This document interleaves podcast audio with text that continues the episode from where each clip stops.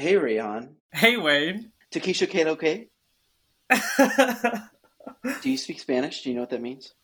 I do not. I do not. But I know where that's from. What's up? That's all it means, is what's up. Interesting. I want a new ass. Do you want a new ass? I will think about my answer to that question pending the results Maybe I'm able to produce maybe- myself. When you get to Madonna's age, because Madonna wants a new ass. Yeah. Because that's what she says. She says, um, Tokischa que lo que, yo quiero un culo nuevo. Which means, Tokischa, what's up? I want a new ass. Okay, so you've really done your research on this remix. I was just bopping to it. I was like, you know what? This is a lot of fun. Well, the reason why I'm going to talk to you is because listeners are going to hear this episode and not hear us talk about the Tokischa remix of Hung Up or the Blondish remix of Sorry. is there any reason why we didn't?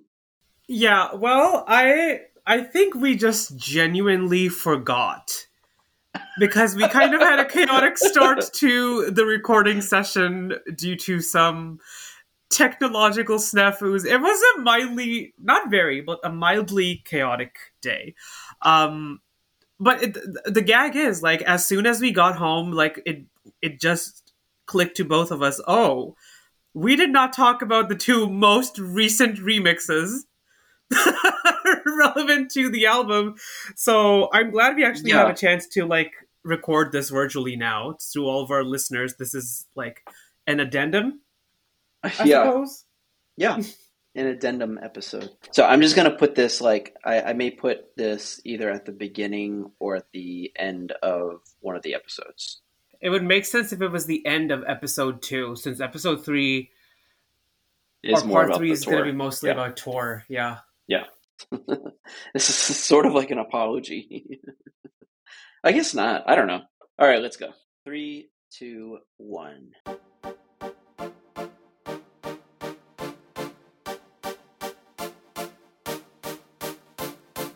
Welcome back to the Madonna Get Together. I am your host, Wayne, and it is the episode I have been wanting, needing, waiting waiting for because this is the album that includes the song that this podcast was named after. That's right, it is time to get your roller skates and grab your disco balls because we are going deeper and deeper. But not back to erotica. We are going to talk about the album Confessions on a Dance Floor and what I like to refer to as Madonna's last solo record, and I brought a friend here with me, and we are doing this episode in person, which I have not done since the very first episode. So uh, it's we had some technical issues and we worked around them, but um, so it is a special occasion for us to get together. Please welcome Rehan Iqbal. They are a younger Madonna fan, which always excites me to talk to. And Rehan does a great job in the queer community by working at the Virginia Department of Health, working with the HIV prevention team, and navigates access to PrEP. They have an interesting intro to Madonna, which includes Lady Gaga's Born This Way. Oh, we will Ooh. definitely be diving into that. Oh, she will be Welcome. coming several times up in this episode. Welcome, Rehan. How are you? Hi, How have you been? Thank you for having me. I am well. I am very excited.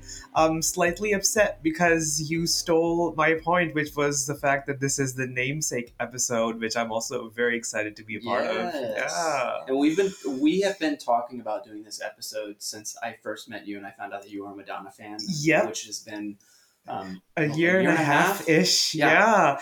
I remember when we first met, and somehow it came up that I was a huge Lady Gaga fan, and you brought up that you were a huge Madonna fan, and then we kind of competed to see, okay, who the bigger stan was, and you were like, well, I have a podcast.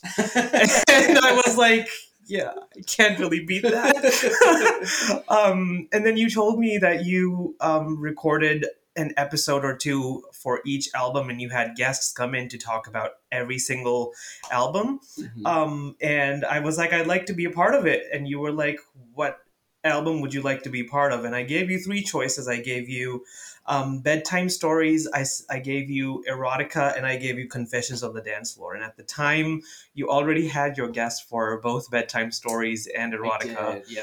Um, and so I got this, and I here we are, a year and a half later, finally.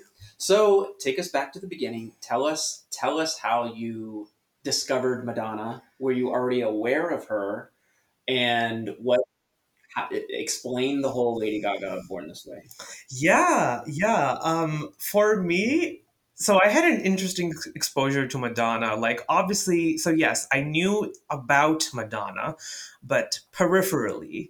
Like, I knew that she was an artist and I knew that she was someone who was known as the Queen of Pop.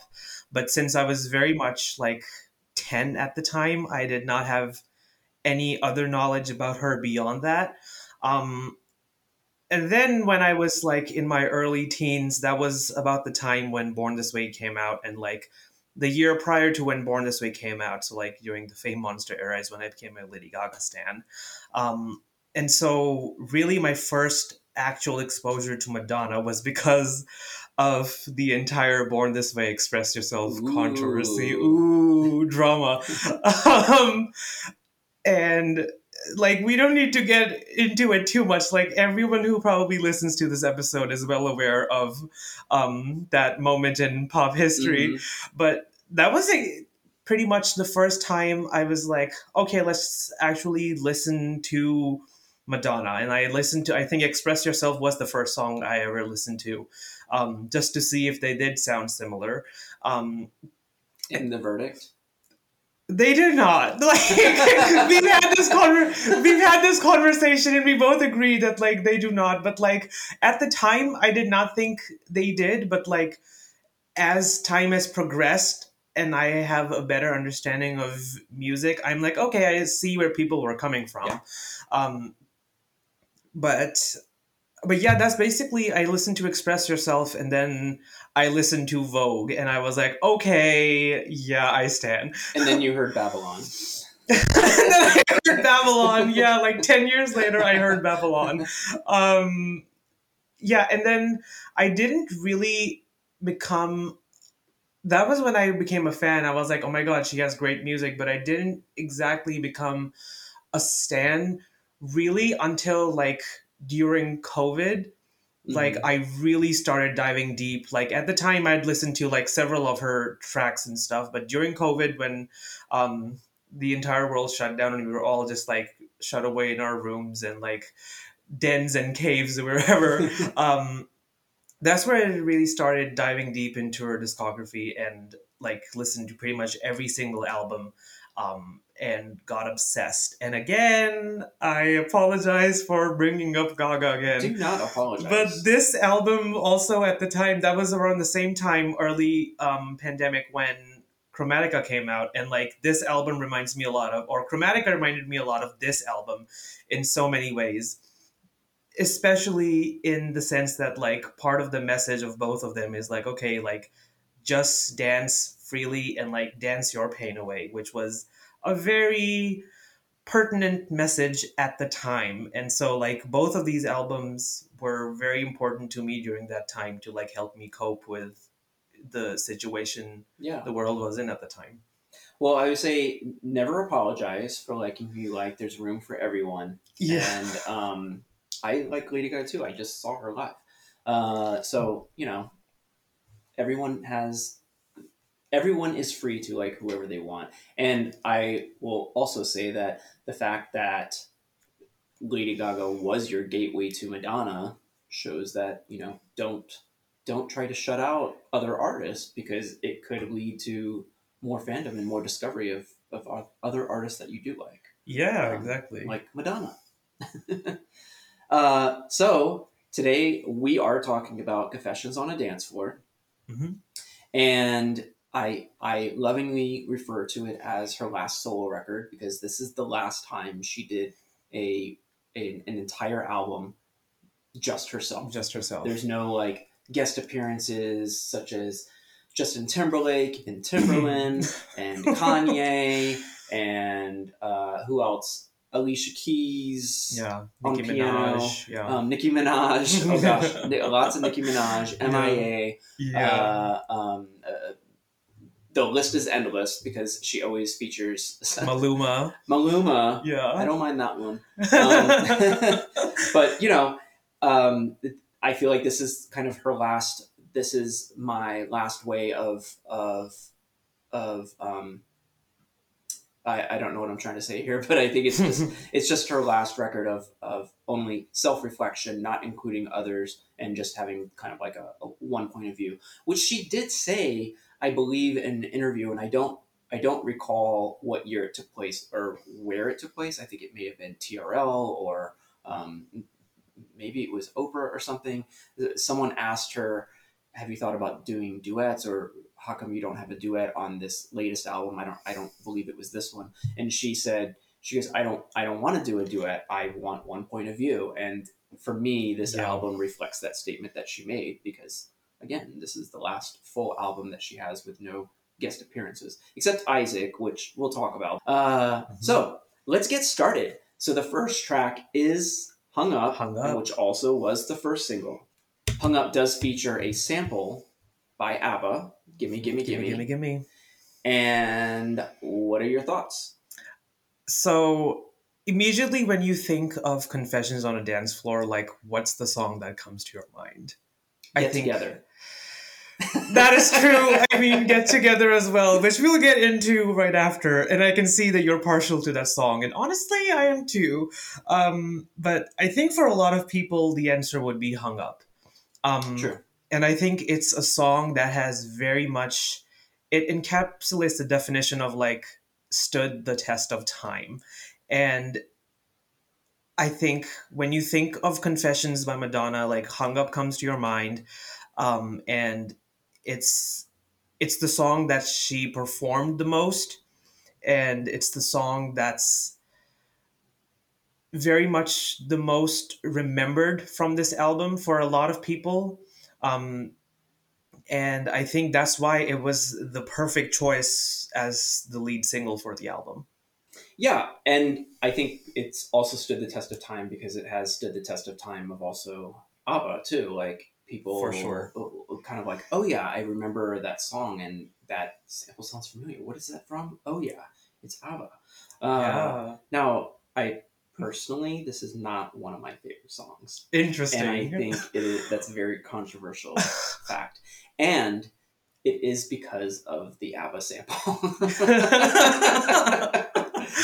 it's not. I. I just. I. I think it's that I. I don't necessarily mind it, but it's just something about that. It's just like it's it's like that mosquito buzzing around your ear where it's kind of like, okay, I get it. You're using this sample. um, but I don't, I don't like hate it or anything. I just think it, um, it to me, it's when it came out, it wasn't. I didn't get excited about it. I got excited about her coming out with a new album, and I will say that right before or right around the time that she was promoting that she started the promotion of this record a, a couple things happened she um, got in a horse riding accident yep. and she fell and she um, broke or injured her scapula and her arm and her hand or something so Right. if she you talks look, about that on Ellen. Yes, and and if you look in the video, she's where she's has to keep her arm Yep. like still and straight, so it's like in the pocket of her jacket. So they did a great job of like disguising it. And she did a um a Motorola commercial. Uh, hello Moto, if you guys remember that. Again, she was wearing like an arm brace uh, while she was doing that. Um, the other thing that was happening around that time is that she released her I'm going to tell you a secret documentary, Mm. which was the um, documentary for the reinvention tour. Um, so she showed up, and I went to that premiere because I won tickets through the fan club. And I remember her showing up to the premiere, and she was wearing, uh, I, I forget exactly what she was wearing, but I remember she was wearing like a gold beret, I believe, and um, a flashy dress. I mean, it just kind of looked like a costume, and it was weird to see her in person that close because you realize how like short she actually is. Yeah. Like, well, I should say she's like short, but she's. But I, I, mean, but it, it is still weird to see like her because her presence is very grand. She seems very very larger than life, and she seems very. Um, um, she seems to tower over everybody, regardless of how you know what her actual height is. Um, so it was just weird to see her in that stand in, in that presence because it uh, she was just it, it just almost wasn't her right because you're expecting to see someone just larger than life looming over you but no you're actually you're taller than her looking down at her um, which i would never do i don't look down on madonna uh, but um, she those are the events that were happening around this time and um, so I don't. I, when Hung Up came out, I, it was a cool video. I loved the video. I loved how like European and, and UK-ish and British it looked. Uh, it had this like treatment on it where you know you could tell she wasn't in the U.S. And I think this was also around the time where she was kind of embracing that British living and trying to um, capture this Euro dance uh, because she did mention another event that happened is that she performed on Live 8 Mhm. uh, right before this, and uh, maybe it was uh, maybe six months or so before when she performed on Live Eight. Um, someone will correct me, I'm sure, but I remember she did an interview with John Norris, and he said, "I hear you're making a a new like dance album." And she's like, "Yeah, I want to get back to dance." So this was after American Life, where it was more um, folky and and but like folk electronic. Uh, so then we got this, and it was surprising to me because I thought she was going to go more in a rock direction after this, and I'll tell you why when we get to the song. But um, I was very happy with the turnout of the record, but "Hung Up" would not necessarily be my favorite track on the album. So we have the opposite opinions on pretty much everything you talked about. So I love the song, but did not like the music video as much. Specifically because I feel like when it comes to music videos, you expect just a whole other caliber from her mm-hmm. and it was very laid back. But I will agree that yes, when I watched the music video, it gave very much like okay, the Europeans living like Europop underground club scene. Yeah. Um, and see, this is how I know you'll clown me because with my generation, and this is just a generational difference, um, I listened to Hung Up and was exposed to Hung Up before I even knew Gimme Gimme Gimme existed. so when I listened to Gimme Gimme Gimme at first, I was like, oh, did they sample Madonna? And then someone was like, no, it's the other way around. Like ABBA preceded Madonna's Hung Up. And I was like, oh, yeah, that's just a Gen Z thing for you. yeah, by like thirty plus years. yeah, yeah, it was in the 70s and this was like 2005. Yeah. And I know um, this is also the first record that was fully produced by Stuart Price, who was her um, music director for Drowned World Tour as well as Reinvention. Um, but this was like the first record he fully produced, and they recorded it mostly like in his home studio. And uh, I remember when they recorded the song, they had two versions ready to go. They had the one with the ABBA sample and one without. And I believe that um, ABBA was not someone that licensed their music like that. They didn't like Mhm. samples of their music used, so they never allowed it before this, or at least very rarely. And they were praying and hoping that uh, they would give the approval that they could use this sample. And luckily they did. Um, because I think at the time, Stuart Price had only, it- or she had asked him to produce something that sounded like ABBA. And this was uh, what he came up with, and he sampled it. And um, I think it was more around Madonna didn't know that he didn't have the approval yet to use the sample. Right. So, um, what bad news would he have to do? How would he have been able to deliver that bad news to Madonna? To be like, uh, sorry, we're not going to be sorry, um, we're not going to be able to use this song, this sample. But luckily, that didn't happen. Everything worked out, and I mean, it is a great track. It's just not one of my favorites. That's. Yeah. I yeah, no, I love this track. I just feel like it's the perfect opener to the album.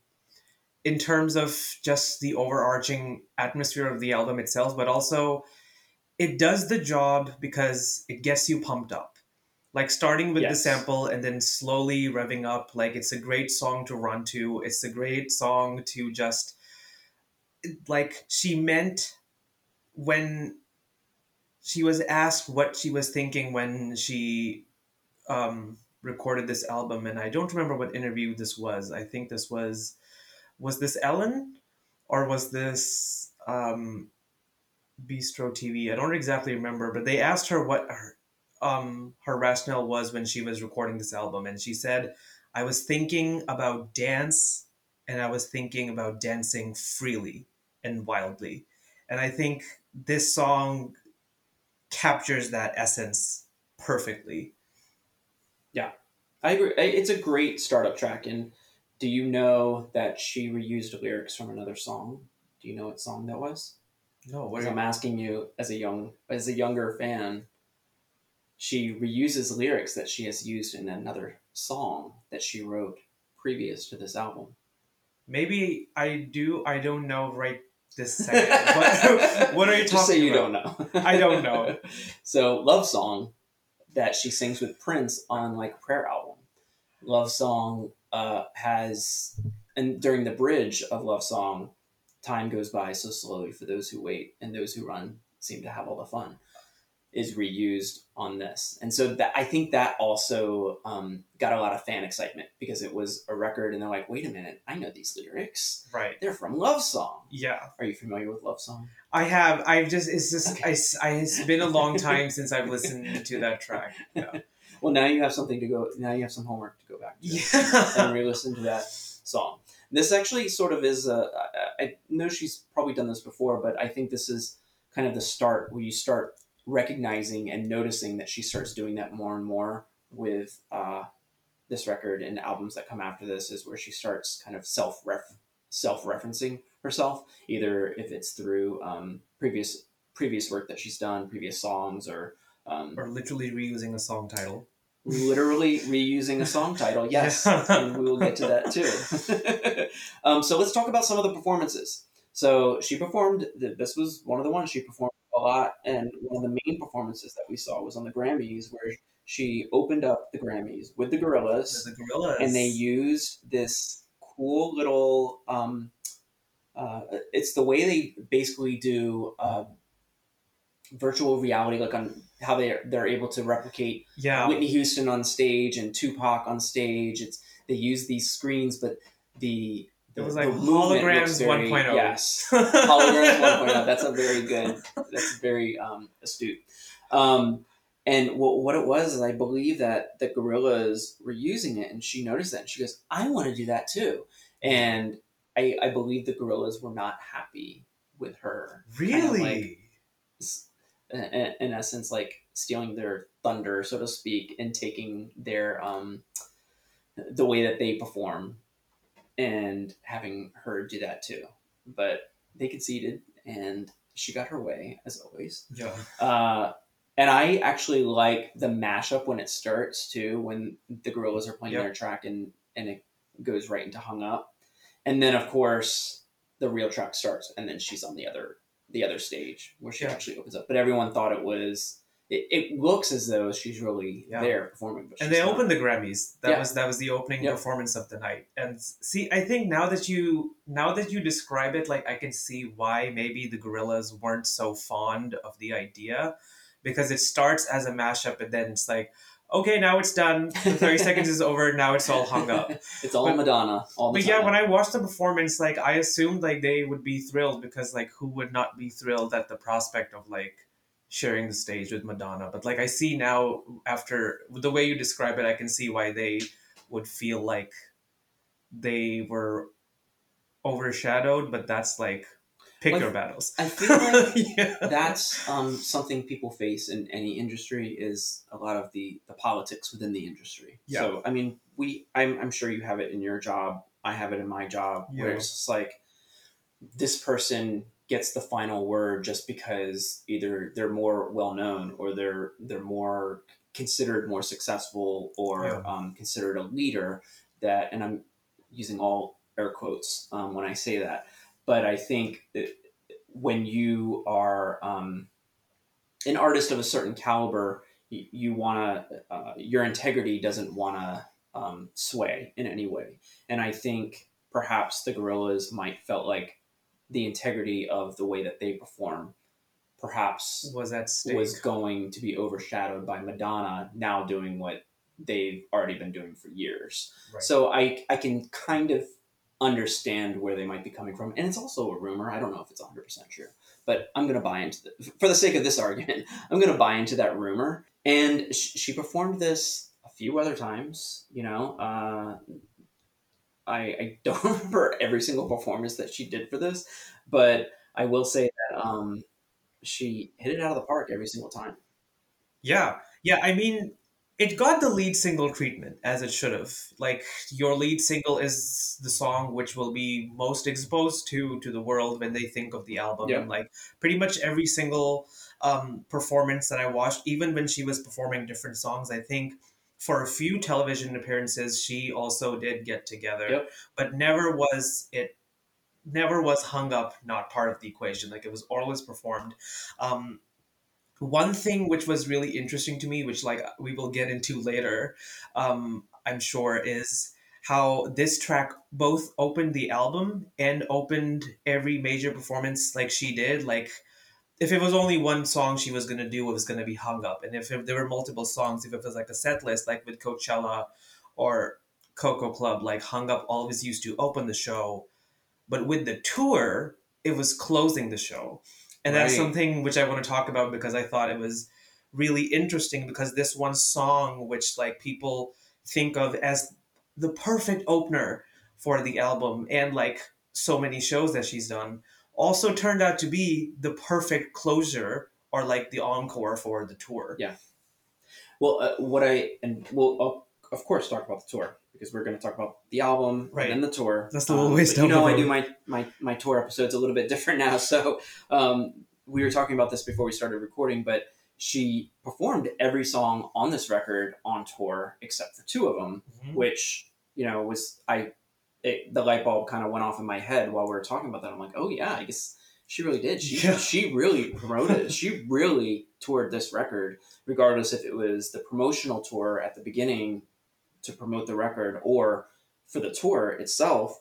Um, but I did want to call out. I know she did. Um, uh, Star Academy was one of those performances, and I just want to call it like the the silver dress because Yeah. she's also performing on these European shows, and their cameras look a bit always look a little bit different to me. Like the the way that it's you see things on the screen have it almost looks like there's a filter on it. But I just remember that dress because it almost looked like chain mail, and it was reflecting off the lights, and it just looked like it shimmered on her like the Right. entire like it was glowing essentially. Right. Um, It was like find every single sequin and crystal in like a 40 mile radius and like Yeah. put it on this dress. It was also very interesting because every other performance she did of this song, like it was in a leotard or like a leotard and a jacket, but like that one performance, and I think she also did get together um, Yep. um, at Star Academy, was in that silver dress. Which when I first saw that dress, I was like, this is so different from like every thing she's worn, and by everything she's worn, I mean like a purple leotard for for every other performance. Um, but when I first saw that, I was like, "This is great. This is like what a very glamorous church lady would wear if she had like the gayest son, who made the dress for his mom." well, I just remember her body being very accentuated, and I'm looking at a picture of it now, and you can like almost see through the dress. You can almost like see her full breasts. Was it sheer? It was sheerish, Oh, but it was you can see it was Dolce Dolce and Gabbana, the fall winter 2005 collection, silver crystal embellished dress, and a pair of silver lace up boots custom made for her by Yves Saint Laurent. So um, I just remember that was my favorite performance, just because she looked very 70s. It looked at disco. She had the the weenie rolls in her hair. Um, and she just embodied this whole culture of the 70s and even in the video there's very there's a lot of nods to um, saturday night fever um, Yeah. which also gets a big nod in the confessions tour as well so it's just um, I love how she just embraces a theme and just runs with it. Yeah, she she went all all the way, and like now that I look All at the the, picture, man. yeah. If now that I look at the picture of the dress, I like rescind my statement. Yeah, a church lady would never wear that. but see, I I thought it was. I didn't realize it was sheer because simply because of the recording quality of cameras back then, you don't really get to see that um, when you're actually watching the televised performance of Star Academy. Um, at least the YouTube, the version on YouTube that I watched, like it wasn't in high definition quality, so I had no idea Yeah. um, that this dress was sheer. But now that I'm looking at like a still picture, I'm like, oh yeah, this No Comes off church. a lot. Gay better. church, Gay church, yeah. aka disco, but you know, Studio 54, definitely. Oh, very Studio Um, 54. Yeah. But we've been talking about Hung Up for a while. Yeah. you know, uh, respectfully. Um, but let's get into Get Together. So Get Together was supposed to be the second single, and they ended up replacing it. I don't, I don't, I don't know if it was last minute or what the decision was, but it was also supposed to be the sequel. The video was supposed to be a sequel to Hung Up, but that actually went to Sorry as a Sorry. second single, Yep. and Sorry got the video sequel treatment. And Get Together, Get Together hmm is the name of this podcast and i thought it was very very fitting appropriate because that's what i wanted to do is to get together with lots of fans and talk about different madonna projects. Yeah. and you know i wanted to have some sort of pun or you know direct relation to some sort of madonna lyric or song title. And i thought this was the perfect one. And i will say that the um, i feel like this song got shafted when it got released. So they released it as a third single, but it was after the promotion of everything just like died down. The video treatment was um, we will we can talk more about it um, later, but she did a gig at Koko nightclub um, as well as Coachella, where you know this song and she al- always performed the song, especially during the European tours, uh, promo tours, where she'd sing this song along with Hung Up. Right. And so it got a lot of listens because people that weren't aware of what the album sounded like yet, they got a preview of it and they could hear another track off this song. And so what they did for the video is they used her performance from the Koko gig and put some animation over it. And there's actually two Yeah. versions. There's a European version and a US version. However, I will argue that the quote unquote European version is what was shown in America. The European version was not seen until I think they premiered it on Icon Fan Club first, and then they put it on the Celebration uh, DVD collection, which they call now the US version. And so the European version doesn't really exist anywhere except on YouTube now. Um, I agree. This this song was really shafted, and I think part of it is because the album, well, the lead single "Hung Up" came out in October, and then the album came out in November sometime. Both of which were in the fall, and then this didn't get released until like May, something.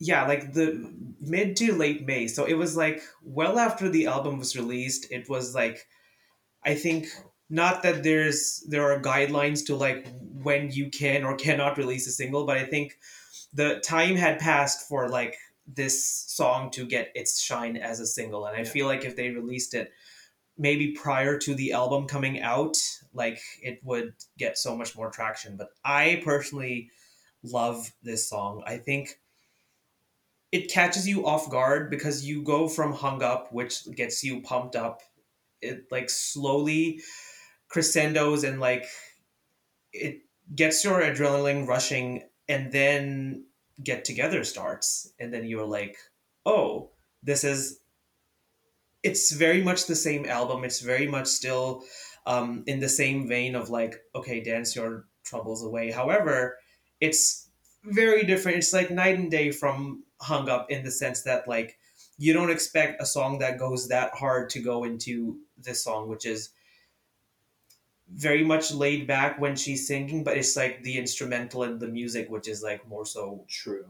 I I mean I get that as well. Um, to me, this reminded me of Angel, so it had kind of that tempo where it's like it's very mid tempo. It's danceable Yeah. to an extent, but it doesn't really go anywhere. Like it, it pretty much stays the same vibe.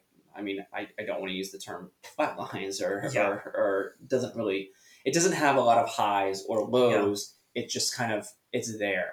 But I love I love that it's just there. Yeah. And I love that, you know, after we just got this complete hype of of hung up, you know, we kind of just go into the subdued kind of like, all right, you're still gonna groove to this album, and you know, i here's here's this other song.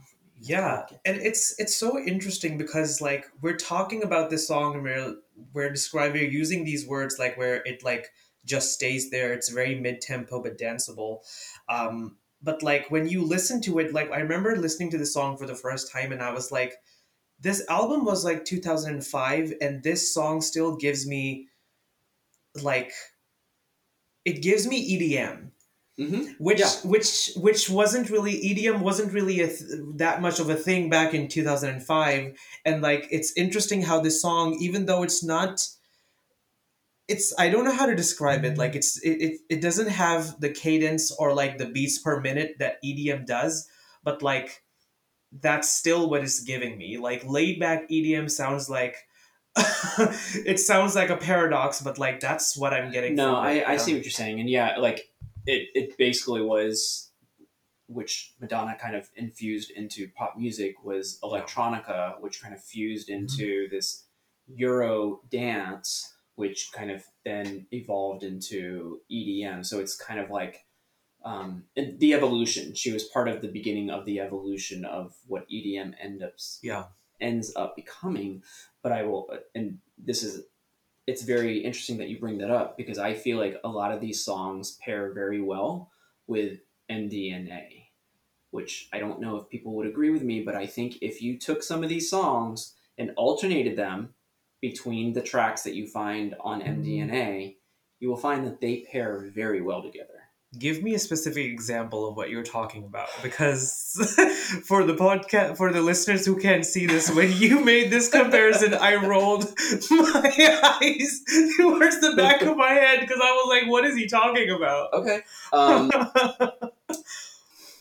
if you take if you take something Go like, on. for example, if you take Future Lovers and then you play I'm Addicted, hmm I think they pair very well together. You could think that they're on the same album.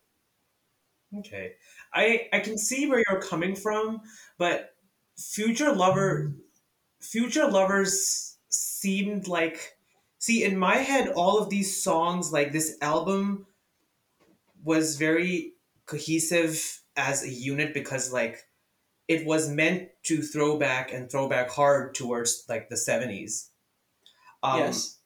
and like i that's that's what comes to my mind when i think of future lovers but that's not exactly what comes to my mind when i listen to i'm addicted. Well, I I understand that, and I think what you have to do is take yourself out of the the theme around this whole like Studio 54 disco record, which which she it, it was sort of like a it may have been a natural evolution for where she was going with European dance and everything like that, but at the same time, what we didn't talk about is that some of these songs evolved from a musical she was trying to write. Hung Up specifically was written for um, what was what was the name of Hello uh, Hello Suckers was the name of a musical she was trying to write with uh, Stuart Price, I believe, or um, Hello Suckers. But she ended up reworking it to use for this album. Let's so that we don't have to belabor the point and for me to get out of this EDM conversation. maybe i concede now before we move on like i'm looking at the track list and i'm like okay maybe i can see girl gone wild I would just say Like- give it a oh. give it a try. Go to make create a playlist and just pick some of the the more hyper dance tracks that are on MDNA, which are mostly all sort of hyped up songs, and play them against some of the favorite songs that you have on Confessions and see how they work together. interesting thought experiment um, now, I the thing I hate most about this single too is the cover of the single. it is the And the music video. worst.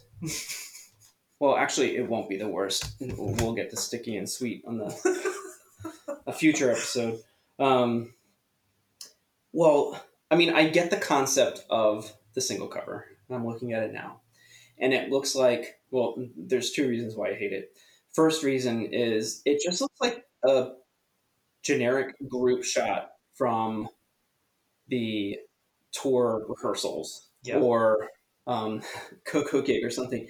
I get it. They're together. It's, Yeah. it's very on the nose It's like thanks guys. but it's, it's almost like they abandoned the whole theme of the album just to throw this picture on there and it's yeah. it's it just looks it looks slop- to me this is sloppy artwork um, i mean they still use the same madonna font the same confessions font but if you flip to the back it's the same fucking picture. It's the picture. same fucking picture. it's the same fucking picture and i just feel like that's kind of like ugh, i don't know lazy And I- was I this will from also the tour rehearsals? I don't know where this picture is from. It maybe it's from the H and M campaign she did. I don't. That's another thing. She did H and M campaign during this time. Um, yeah, I. I just always assumed maybe it was from like Koko nightclub. It could have been. It could have been Yeah. there too. I don't. I don't know where it's from, and I don't necessarily. That's that's not the important thing to me. It's just like.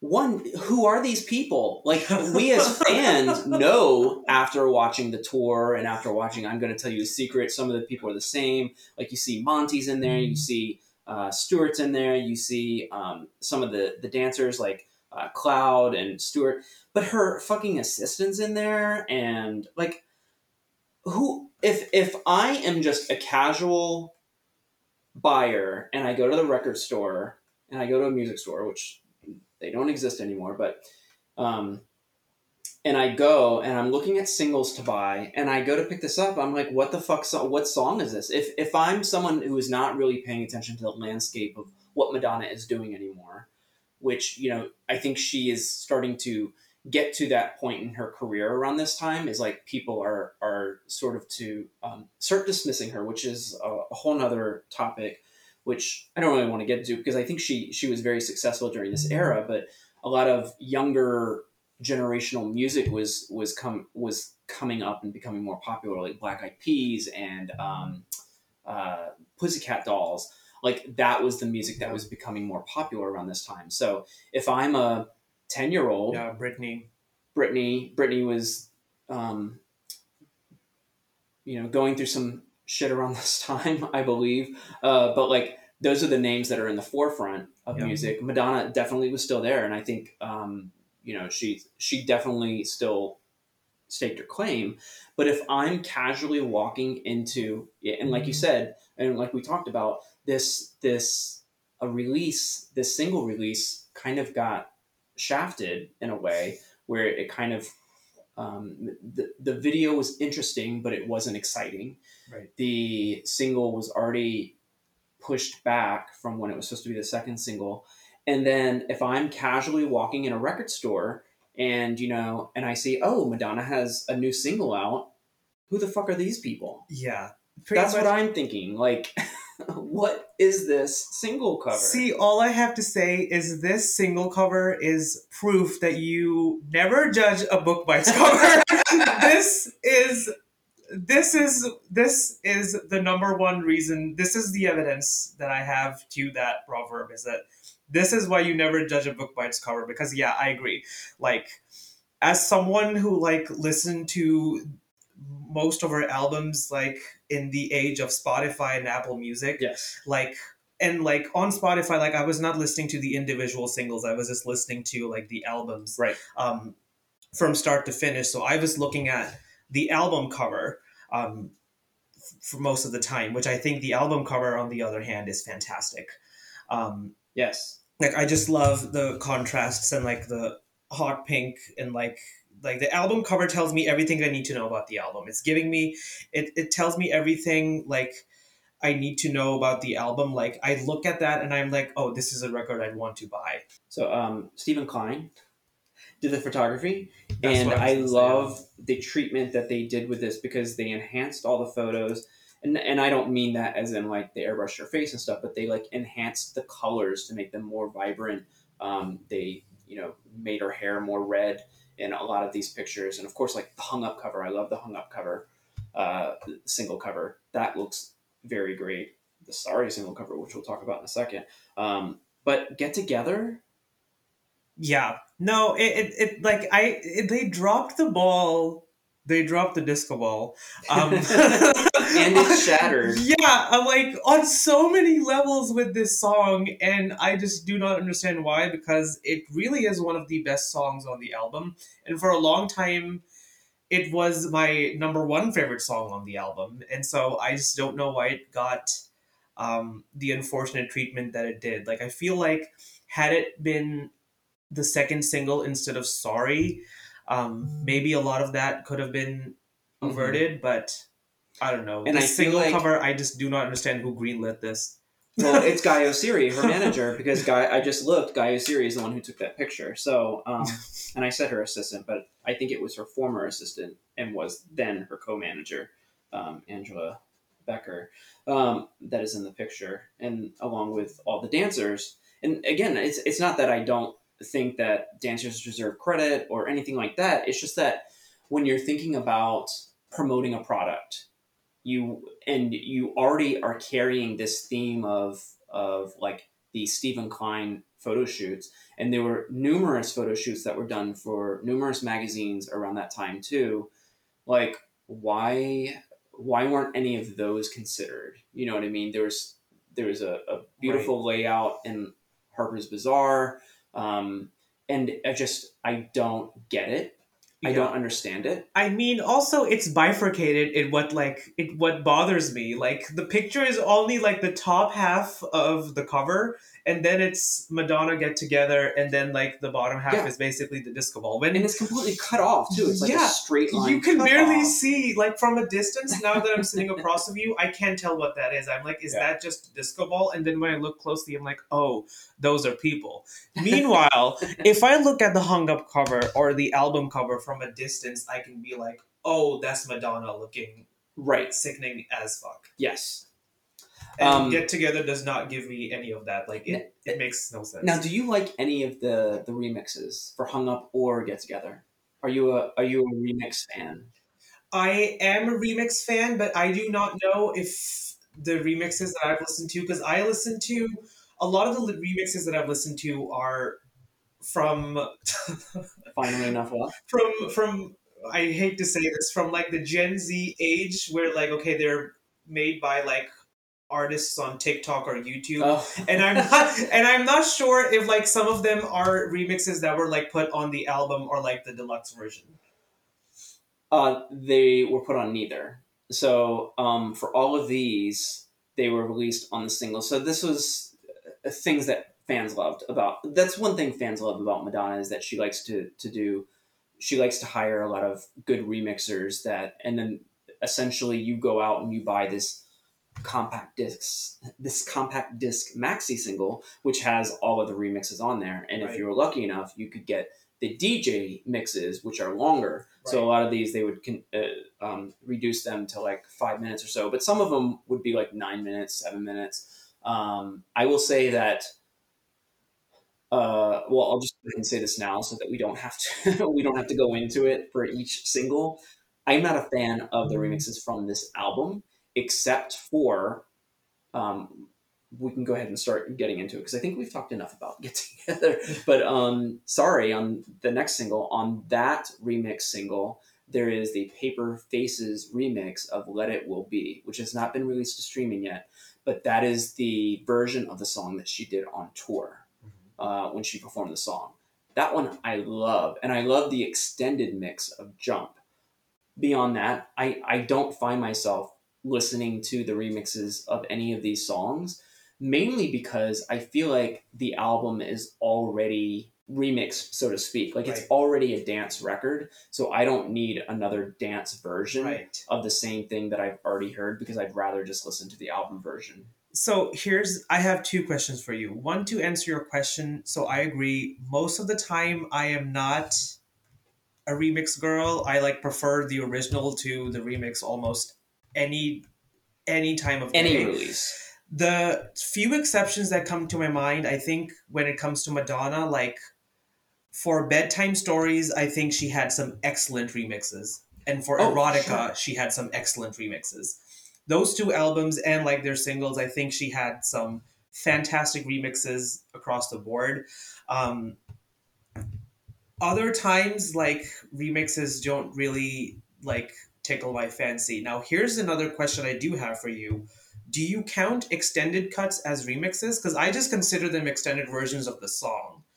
Yes and no. So, because you're probably a little um, younger for this, I think when remixes first started, when they st- first started gaining more ground, they were essentially made for DJs so that when they were playing them in clubs, they'd be able to trans- transition them better into other songs. So they would have like what they called the 12 inch mix, which Yeah. was really just more of an extended long mix. So if you listen to any of the early 80s Madonna remixes from the Yeah. first album and second and basically third album, you will find that um, they're more extended versions versus uh, totally different Yeah. reimagined The versions. seven inch. Yeah. So when you get to like Like a Prayer album, that's where you really started hearing uh, a, a real difference in the music. And um, it got, I think we're around this time, especially early 2000s, that's when a lot of DJs and everything started like really amping it up and really trying to reimagine. It was all, all like, you know, however many beats per minute that they could get in a song. Um, and then it, for me, I felt like it just started to get redundant where all I'm hearing is just like dum dum dum dum dum dum like right and then it's just kind of like I started to lose interest. I think American Life had some good remixes, I feel like. Um, but here on Confessions, and I love remixes, but I think on this album in particular, I feel like they already did a great job of putting out songs that felt like they were already remixed Right. So, um, if anything, I would want to hear versions of these songs that felt more um, pulled back from a lot of the the BPMs that they were using, but they didn't. They just either kept the same BPMs or they just pushed them harder. right. And I just don't. They just don't like. I don't feel any of them that well. Right. I mean, I think there's a few exceptions, like not to jump ahead, um, but I think Jump is one of the songs which, and we'll talk about this later when we do get to Jump. Um, but I think if we're counting extended versions as remixes, then I guess the extended cut of Jump is what I prefer. Like far over to the version we got on the album. Like that's why whenever I listen to Jump, like on my playlist, it's not the album version, but it's the tour version. Mm. The tour Yeah. album version that Which she put out, which is version. extended Yeah. version. Like it goes so much harder than the album version, simply because I think that's just a song that needed time to breathe, to like give you the full effect. Like the album version, it just feels it's and it's it's not even a short song. It's like it's upwards. It's between three and four minutes long, but like it still feels very short. And like the tour version actually makes me go hard and makes me jump. I feel like the album version like just cuts off before like the best part comes. I see that. But let's wait. Let's wait to talk about Yeah. that. let's talk about sorry. Um, so, and what we haven't really dug into because we keep jumping around, so to speak. Um, we keep jumping around and and, ta- and going backwards and, and talking about some things. But um, Confessions on a Dance Floor was released in two different versions. The one, if you bought the CD, you would hear what is called the non-stop version, which Yeah. all the songs transition into each other. Yeah. And I think a lot of people argue that, like, oh, no one's ever done this before, which is not true. Um, but w- her reasoning around it was to make it sound more like you were like in a disco club. Like that's Yeah. what you do. Like songs are nonstop; they go into each other, they merge into each other, and I Yeah. love the way that that this did. Other eh, other artists that have done something similar is um, Prince with Lovesexy. His was like that, and he actually removed the ability to jump between tracks. So um, when the CD of Lovesexy actually came out, you'd have to listen to it as one continuous track, which on a CD player, you're like, I want to. I want to skip to another song. Yeah. I want to skip to When Two Are in Love, but I can't because I don't know exactly where it is. And the same thing with the record, because usually on a uh, on the vinyl, you could see like the gap where you can um, put the needle so that you can get to the next track. Um, and another good example, because I I feel like um, I don't want to say Madonna copies other people because I I think that Madonna you know comes up with her own vibe and everything, but I I think uh, when people say like oh I've never seen I've never heard another artist do this or I've never seen another artist do that, I'm kind of like well you know calm down. Uh, less than 10 years ago, Gloria Estefan did this with her Gloria album. And I don't know if you're familiar with Gloria Estefan or the Gloria album, but she did essentially the same thing. It is a dance disco type record, and the songs merge into each other. Right. So I don't. I'm not saying Madonna stole that idea or is copying that idea. I think Madonna found her own way because it is a different type of dance music than what was done in 98 versus yeah like so gloria put out gloria in 98 and madonna put out ray of light in 98 which is celebrating its 25th anniversary mm-hmm. you're wearing a shirt I am. I am. For the viewers who can't see, I am wearing um, a monograph uh, Ray of Light cover Yes. T-shirt right now. um, but you know madonna was doing something different then too so Yeah. i think again there's room for every artist every diva every you know artist that we love um, but back to sorry Yeah, and I mean, to to like sum up that discussion really quick, like you don't have to reinvent the wheel every Right. single time. Like you can you can have your own take on an idea that's really been done before and still be original because it's your interpretation of Exactly. that. And I think Confessions was very much that. Like Yeah. you can play this in a gay nightclub if the DJ's not available and like you have an hour of like music to like dance to and like the gays will be fed. Yeah. I agree.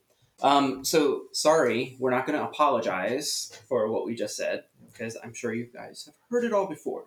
Uh, so sorry was the third single. Uh, sorry, sorry, sorry was the second single, third track on the album, and this is what got the sequel video treatment to "Hung Up," which is in a way seemed it, it picks up where Hung leaves off. So that's where the video picks up. And they did something special for it in the UK. They had a Madonna Pimp My Ride, because Pimp My Ride used to be a very popular show um, here in the US.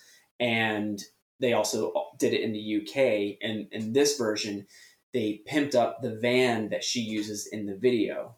And um, this is where you got to get your roller, roller skates on, because Madonna put them on again after probably not doing it since the early 80s or late 70s and learned how to roller skate all over again and uh, made dancers do it on the tour. It was a great performance. Um, I will say, uh, Sorry is a song for me that has been a grower, not a shower, meaning like I wasn't a huge fan of it when I heard it on the, on the record. So so far, I'm so far we're only one out of three songs that I that I like enjoyed when I first heard the record. But no, I think it's I think it's a, a good song and it's a great dance song, and I can see why they made it the second single. They wanted to keep up the momentum of the high paced, uh, fast fast paced danceability of music that was going to be on this album, and so I think it was probably a smarter choice than Get Together as the second single.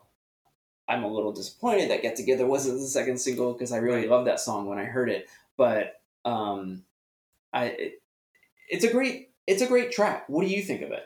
I see this is another thing we disagree on because for me, like I was obsessed with this song from the moment I heard it. And I think the first time I heard this album, I think this was the first track I heard on the album ever.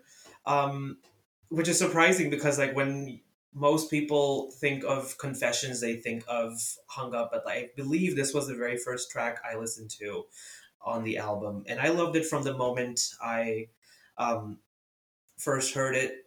I love the al- i love the album version but yet again another version where i prefer the tour version over the version on the album. Like i feel like the live version is just is it like brings the song to life in such a grand way that like the album version does not. And that's not to say that the album version is devoid of life because i still love that song. Um but i just i just feel like this still you will see that this is a pattern that comes up in this album multiple times where i will say oh i prefer the tour version. Um, because i just feel like this was one of her best tours which we'll get into too. But i love this song. I do you know how many different languages she says I'm sorry in throughout the course of the song? Because she said it she says it in the beginning and then she says it in like at least 10 other languages during the bridge. Like, have you ever counted?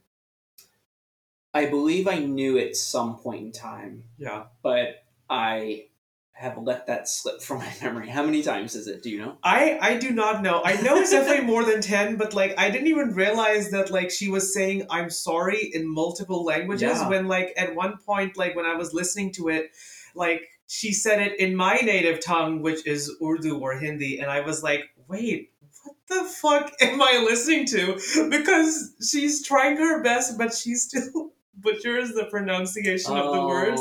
Oh, um but i was like oh that's what she's trying to do here. Yeah. um and then i realized okay that's a neat that's a neat touch. She's saying i'm sorry in so many different languages. Yeah I, I i don't even know what to say anymore. Like this this is this is one of the songs which i i don't think i could get tired of listening to. I feel like at a certain point i will get tired of hung up or get together and i'll be like okay like Oh. i can't really listen to this that many times in a row sorry is one of those songs which i can actually listen to on repeat Countless times. i i can okay. and i can i can at least say that for the tour version more so than i can say that for the album version simply because of the interlude that was also on the tour version i think that is something that really I did really love that. yeah Um, because I'm i'm counting someone- the interlude as part of the song Yes. which maybe technically is like not allowed in this discussion i don't know yeah, it is. I, I think it's a it's a mix that we don't hear. It's not on the remix Yeah. single. Yep. Um, which again, I think uh, the mix that you're referring to on the tour version, I believe, is the Pet Shop Boys Yeah. remix.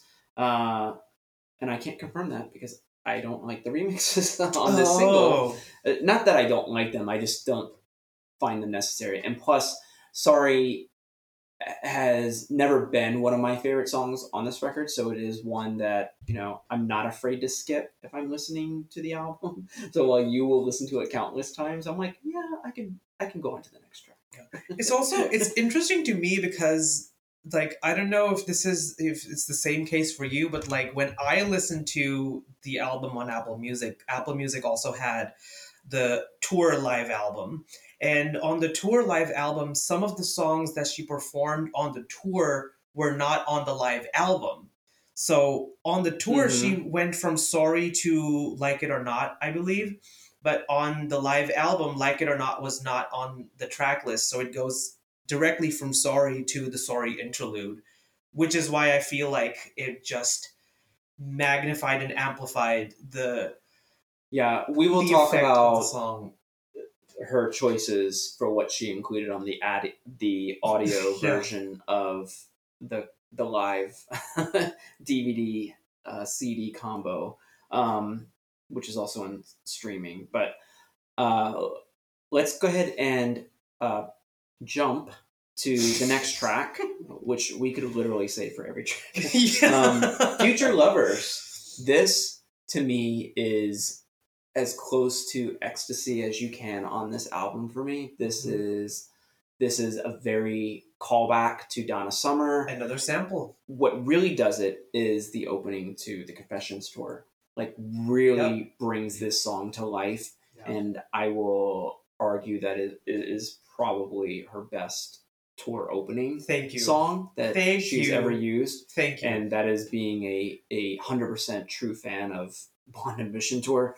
This honestly is she made the perfect decision to open her tour with this, and I'm so glad that this song is included on the album in the evidence of its complete brilliance. yeah. Honestly, I literally. I I agree. Um, so I have a question for you because you said one of the reasons you didn't like "Hung Up" was because of the the ABBA sample. What about this song? Like, do you have the same qualms against it because of the Donna Summer sample that was used, or do you still enjoy it? Well, and Okay, like for like prior to the tour did you have the same enjoyment of the song prior to like seeing its live performance on the tour or like did you enjoy it less No, if anything, I enjoyed it more. Also, um, the second, I believe the way that they recorded this song, they did it in a way where it doesn't technically sample I Feel Love until the tour.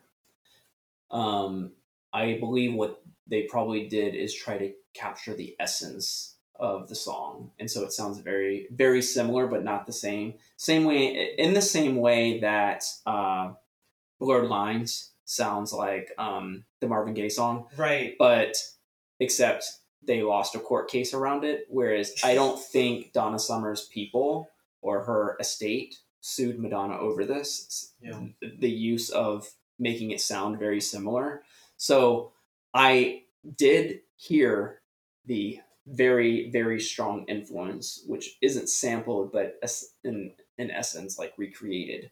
Um mainly because i love i f- i feel love by donna summer anyway i Right. don't i don't necessarily love Right. gimme gimme gimme from abba yeah so oh, that's they're gonna that's come the for you. they're gonna bring their Oh, pitchforks care. and they're gonna come for you i like Cher's version of gimme gimme gimme isn't that weird um uh, no i would agree yeah uh i would agree Oh, and, and someone did do a mashup between Gimme, uh, Cher's Gimme Gimme Gimme. I know, I know. I believe I sent it to you as soon as I listened to it. I was like, "Oh, listen to this mashup." Yeah, Um, but as as far as the song goes, like it's it's very much an intro. Like this could have been the intro to the record too, and I think It it, would have yeah. been great. But I like it's very Yeah. intense and it's very pulsating, and it's got that whole like like going out Yeah. throughout the entire time, and it's almost like I can't. I it, it's almost like a, a speeding train, right? You're on a speeding train and you can't step off of it, or you're gonna, or you'll crash. So you got to wait for it to make yeah. it.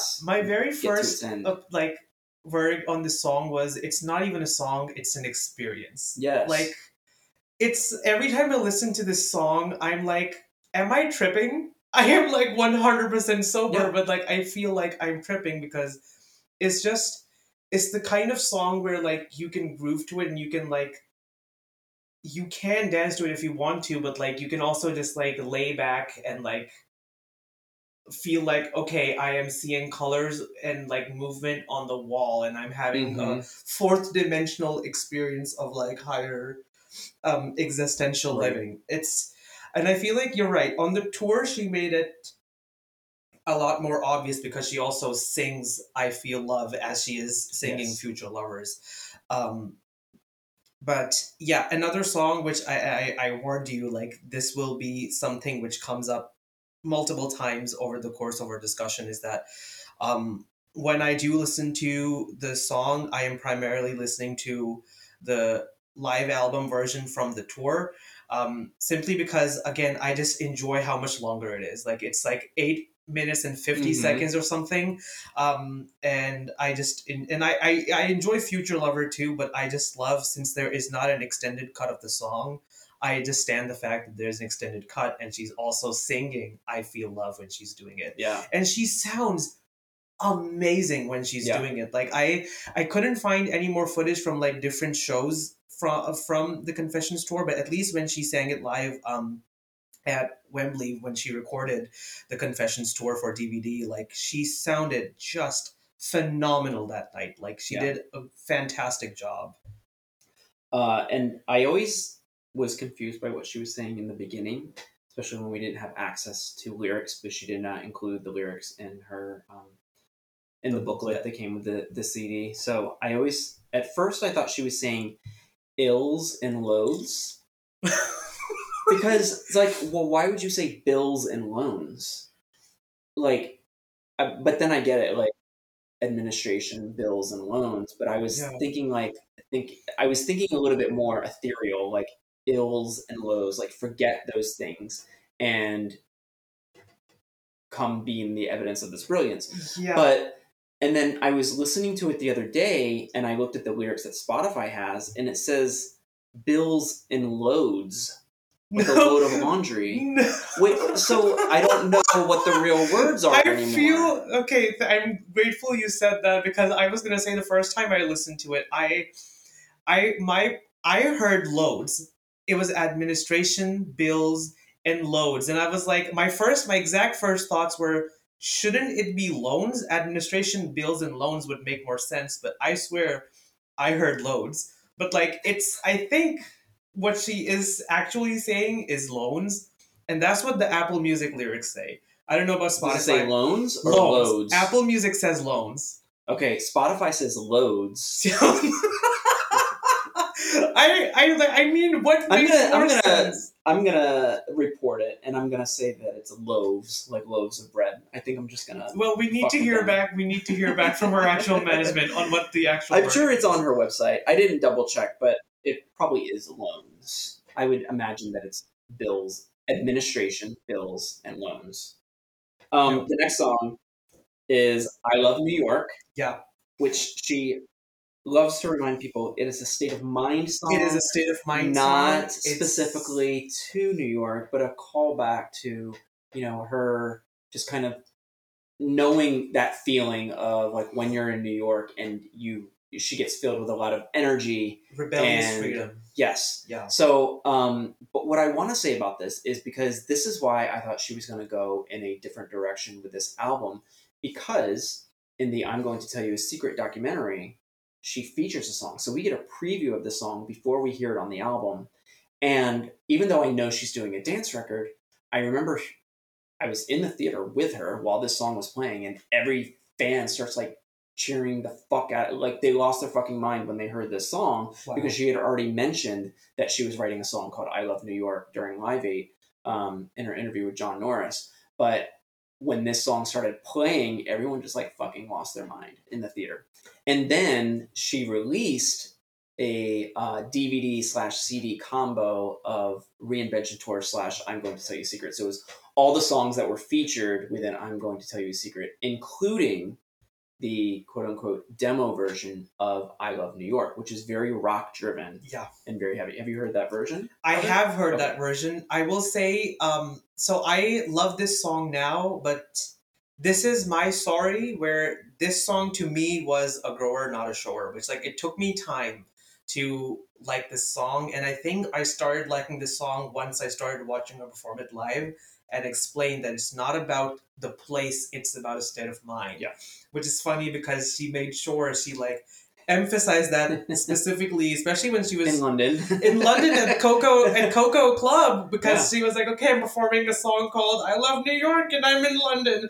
Um, and she's she emphasized that it's not about the place; it's about a state of mind. And what is the New York state of mind? Yeah. yeah, But I imagine when she performed this in New York, it was not a state Oh, of mind. It, it, was, was, definitely. It was definitely like the anthem for Yeah. like the Yeah, yeah, yeah. Um, It's, I uh, I will say that the, the album version was a grower for me because I I became so accustomed and in love with the demo version because I loved hearing her go in the rock direction because it was um, a little bit sort of like out of the box, but also throwback to her her kind of like early punk rock band days when she performed in a, a, a punk rock band. So um, I was expecting this album to be a little bit more rock than it was. yeah, So I remember hearing this version on the record. And I'm like, what the fuck is this? Like, where's my Yeah. where's my rock version? So it took me a little while to kind of um, warm up to this version of the song, but I still love it nonetheless. I still Yeah. love both versions. I still probably prefer the rock version. Uh, just for nostalgia purposes, it's the first version I heard, and it was me. It was the nostalgia of me anticipating that this was going to be a rock album, so therefore I, I sort of like prefer the um, the rock version. Contrary to um, my usual patterns, like this is one of the songs where I actually prefer the album version to both the demo and the tour. Okay, Yeah. cool. But I will say, like, this is one of the songs I like. I enjoyed specifically because, and maybe you can feel free to disagree. Like, I, I think this is the most unfiltered she is on the entire album, and she's letting herself go in a way like, like this is like she is truly in the New York state of mind in this song because you feel the rebellious freedom and like she is making bold statements like George Bush can suck my dick. Like Yeah, if you can go to Texas and suck George Bush's, Bush's dick. dick. Yeah. Um like you like who who who's done who's done that? Like who like Well, who do you think who has the gumption and the gall to actually like say that? Like and that's what I love about this song so much is that like she's going there and she's like she doesn't give a shit. She's Yeah. not afraid to like, Well, I love that she Yeah. says this is a state of mind, and then goes and trashes other cities. like Paris and London, baby, you can keep. As she is in London, Koko Nightclub performing this, They're like, I'm like, uh, you have the uh, nerve. excuse me. and then she she keeps saying that she's like, baby, you can keep, baby, you can keep, baby, you can keep. What I'd be interested to know, and someone who's listening may know this, but did she re-record this for the album, or did they use the demo, extract her her her singing, uh, because usually it's it's recorded on a separate track anyway, and just rearrange the track. Like, what did store Stuart Price do? Did he make her re-sing it and re-record it, or is it the same version and he just spliced it up and made it and essentially remixed it for the album? Right. which goes back to that's one thing I love about the album is that it sounds like it's already remixed. Therefore, that's why I'm not. Uh, that's why I'm not really drawn to the remixes that were made for this album because it already feels like a remixed album. So if I'm going to hear any version, it would be like the rock version. I'd want someone to remix it and and pull it away from the dance floor. Yeah. No.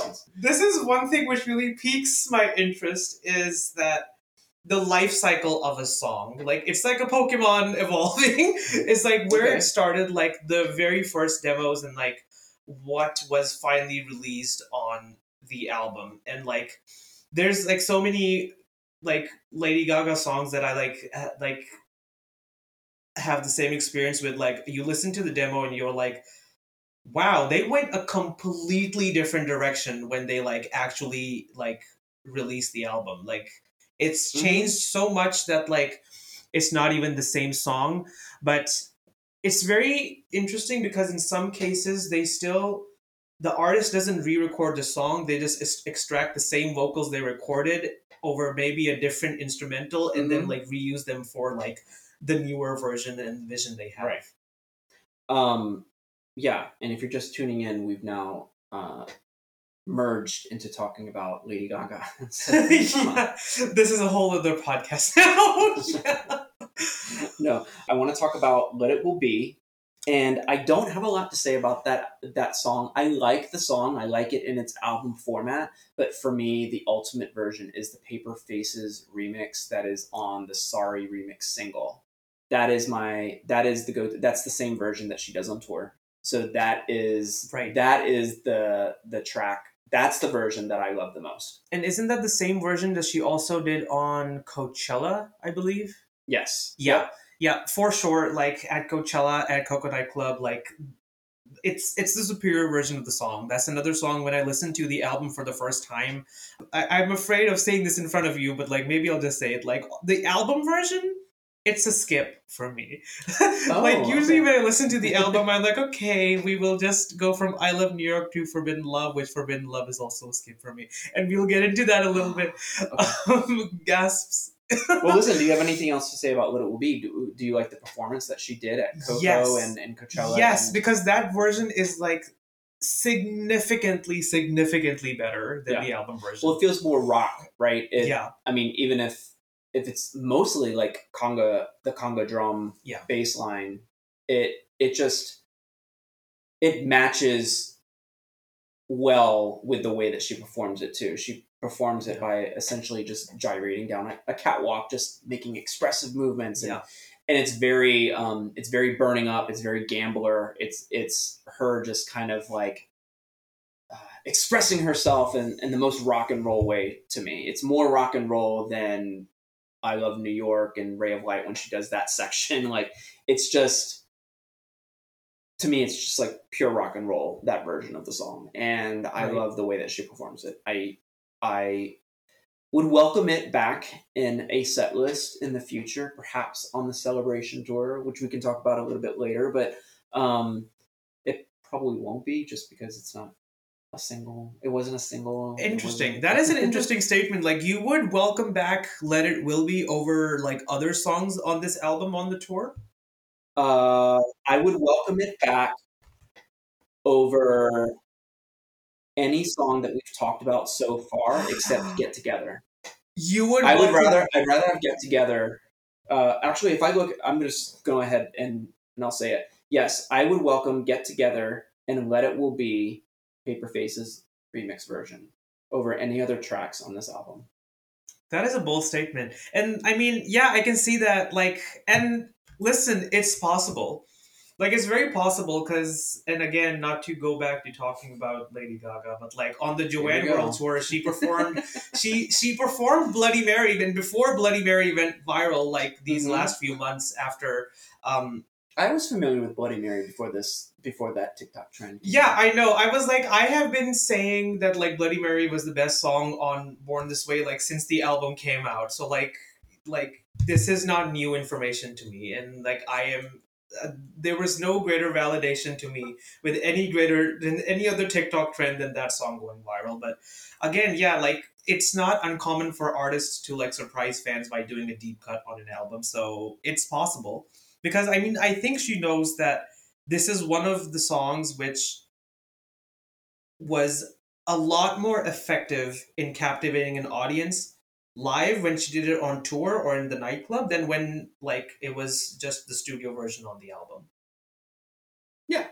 I, I would I would one hundred percent agree. I think this was probably an overlooked song by fans. It was just part of it was just one of the tracks on the album.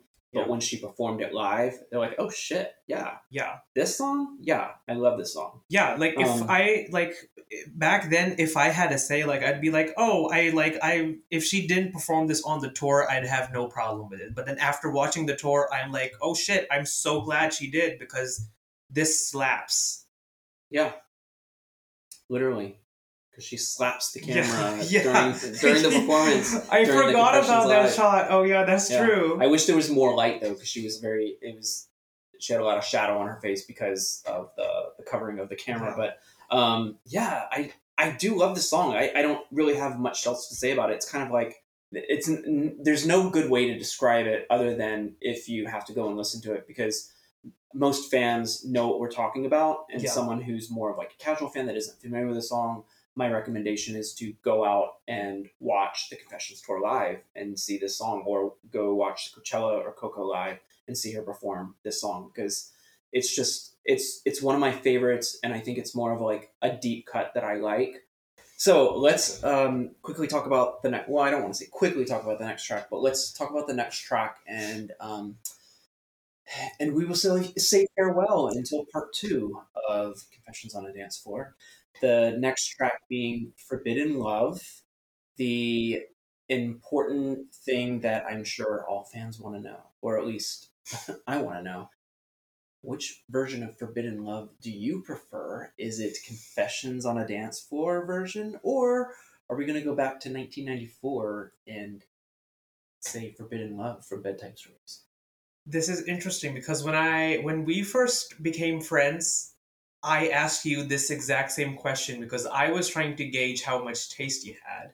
And I asked you the same question and you and I have the same answer, which is bitch, bedtime stories all day. That version is yes very much superior to this version, and to which I would say I do not mind if we talk about this next song very quickly. because, and I, I, I don't want to be mean to the song. I feel like the song, it's not that I dislike the song. I just think that like I was pitted against this song. Just I just it's the name. I feel like if it had Yes. a different name, maybe like mentally I could separate myself from like comparing it to Exactly. one of the best songs Yes. from bedtime stories which at the very beginning of this podcast i mentioned that um, when we when we became friends and i said i wanted to be on the podcast i said i wanted to be on either confessions on the dance floor erotica or bedtime stories. And like i i love bedtime stories is maybe one of my top three favorite madonna albums along with most likely this one too. So yeah i i can't help but make the comparison every time. Um and like i think that's why it's unfair is because maybe if that automatic like mental comparison didn't exist i would be inclined to maybe give this song a fair chance and be like huh it's not all that bad. But since we live in a world where that comparison is being made and they share like the literal premise of a song its name like I, I'm sorry, like the the 1994 bedtime stories, Forbidden Love is just a far superior song, and like I mean that's also just one of the best songs from bedtime stories because it's so wistful and like such a sad I- song. I would agree that Forbidden Love bedtime stories is superior to this Forbidden Love on Confessions on a Dance Floor. Uh, I am not necessarily. I don't hate the song. I actually like listening to it, and one of the things that I do like about it, which we're we're gonna we're gonna end part one here because we'll we'll start with jump on the next episode, but the thing that I liked about it is during the non-stop version of this album, the way that it transitions from Forbidden Love into Jump To jump. is my favorite transition in the entire album. But the song itself, it's okay. It's it's for me I don't typically skip songs when I'm listening to the album, but I can see how it's a skippable song. That's not Yeah. fair to it, but for me it's it it doesn't like and even the performance in Confessions tour uh, I know people, a lot of people are fans of this performance from the tour, but again, but when we get to talk about the Confessions tour, Yeah. you will see that this this section that this song is in is not my favorite section of the tour either. Interesting. Oh, I now I'm uh, now I You know eagerly wait talking mean- about it because I mean, if we were again to jump ahead really briefly, I like the section a lot, but I will agree. Even the performance, I did not enjoy simply because it was sandwiched between two of the best performances of the tour, which were like Live to Tell and Isaac. Yes. And- But like maybe then again, that's just me because I have already said that I am very, very much partial to the Confessions tour. So I will say this is one of my favorite performances about like more than half of the performances on the tour. So yeah, and Forbidden Love was not one of them. Um, what partly because of the song and then also because of the placement because it was it followed Live to Tell, which was great, and then it was followed by Isaac, which was fantastic. Um, so I'm sorry, Forbidden Love. yeah, Oh five. yeah, you're you're 05. well, why don't we pause here and we will let everyone, um, you know, pick their jaw off off the floor uh, while they hate us for not liking Forbidden Love, and we will continue on the next episode when we talk further and finish talking about the album Confessions on a Dance Floor. Thank you for being here, Rehan, and we will talk again soon. You can say like thank you or something. oh, you're welcome. I mean, I'm not sure what to do because I mean, the podcast ends here, and you guys will hear from us again in a couple of weeks. But like, we are still very much in the same room, and we are going No, to start talking to- about the next to- song in like We fifteen have seconds. to create the illusion that we are talking, that we're The going to end the episode.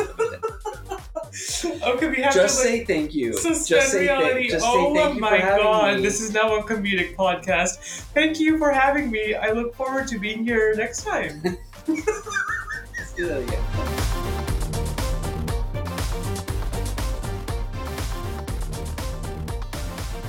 Please be sure to like, subscribe, rate, and review the Madonna Get Together on your favorite podcast streaming platform.